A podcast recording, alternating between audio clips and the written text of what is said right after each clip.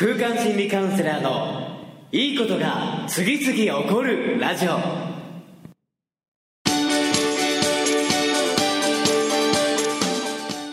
いいことが次々起こりまくっている世界中のリスナーの皆様。おはようございます。空間心理カウンセラーの伊藤裕二です。今日もいいことが次々起こるラジオ。朝6時から3分33秒のえ絶妙の時間配分でお届けしていきたいと思います。え今日ですね、えー、放送のテーマは、未来は自分で確定できる。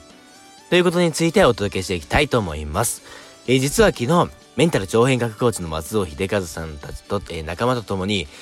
阪神甲子園球場に、阪神戦、えー、阪神対日本ハム戦を見に行ってきました。えこれが非常に感動的な試合で、え僕はね、阪神ファンで、え最後阪神が勝ったのですが、え実はですね、この試合に行く前に、今日の朝に配信するメルマガの冒頭の部分をあらかじめ書いておきました。えそれを少し読み上げていきたいのですが、えこちらからですね、え昨日は阪神甲子園球場で阪神 VS 日本ハム戦を観戦してきました。手に汗握る熱い戦いで勝利を制したのは阪神タイガース。ヒーローインタビューがまた感動的で甲子園が揺れていました。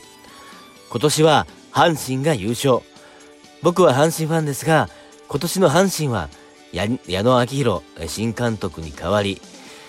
矢野監督はアドラー心理やコーチングのエッセンスも取り入れられているので、今までの阪神とはメンタリティにおいて特に一味も二味も違うと昨日の試合でも実感しました。ということを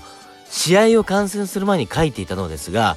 なんとなんと蓋を開けてみたら本当に試合は大接戦で、えそして最後に劇的に、えサヨナラ勝ちをするという形で、本当にね、書いていたような感覚で、え試合試合が、え決まったというのをね、感じながら、非常に感慨深く思いました。やはり自分がどう、どんな未来を望んでいるのか、それをあらかじめ予祝じゃないですけども、イメージして、言葉にして、文字にして書き出してみる。でそうすると実現することも多いんだなというのを改めて実感したところでもありましたし、普段からね、僕自身もこういったことをより意識して、未来を自分で確定させるということを大切にしたいなと思える、えー、昨日のね、一日でもありました。えー、何よりも、昨日本当に感動したんですけども、僕はね、感染して外でビール飲んだり、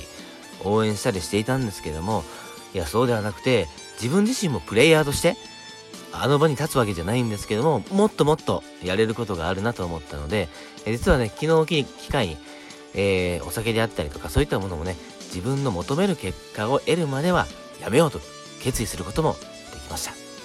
えという形でね、今日の放送は、えこちらまでになりましたが、またですね、より思いを持って今日も進んでいきたいと思います。では、また明日もお会いできることを楽しみにしております。いってらっしゃい。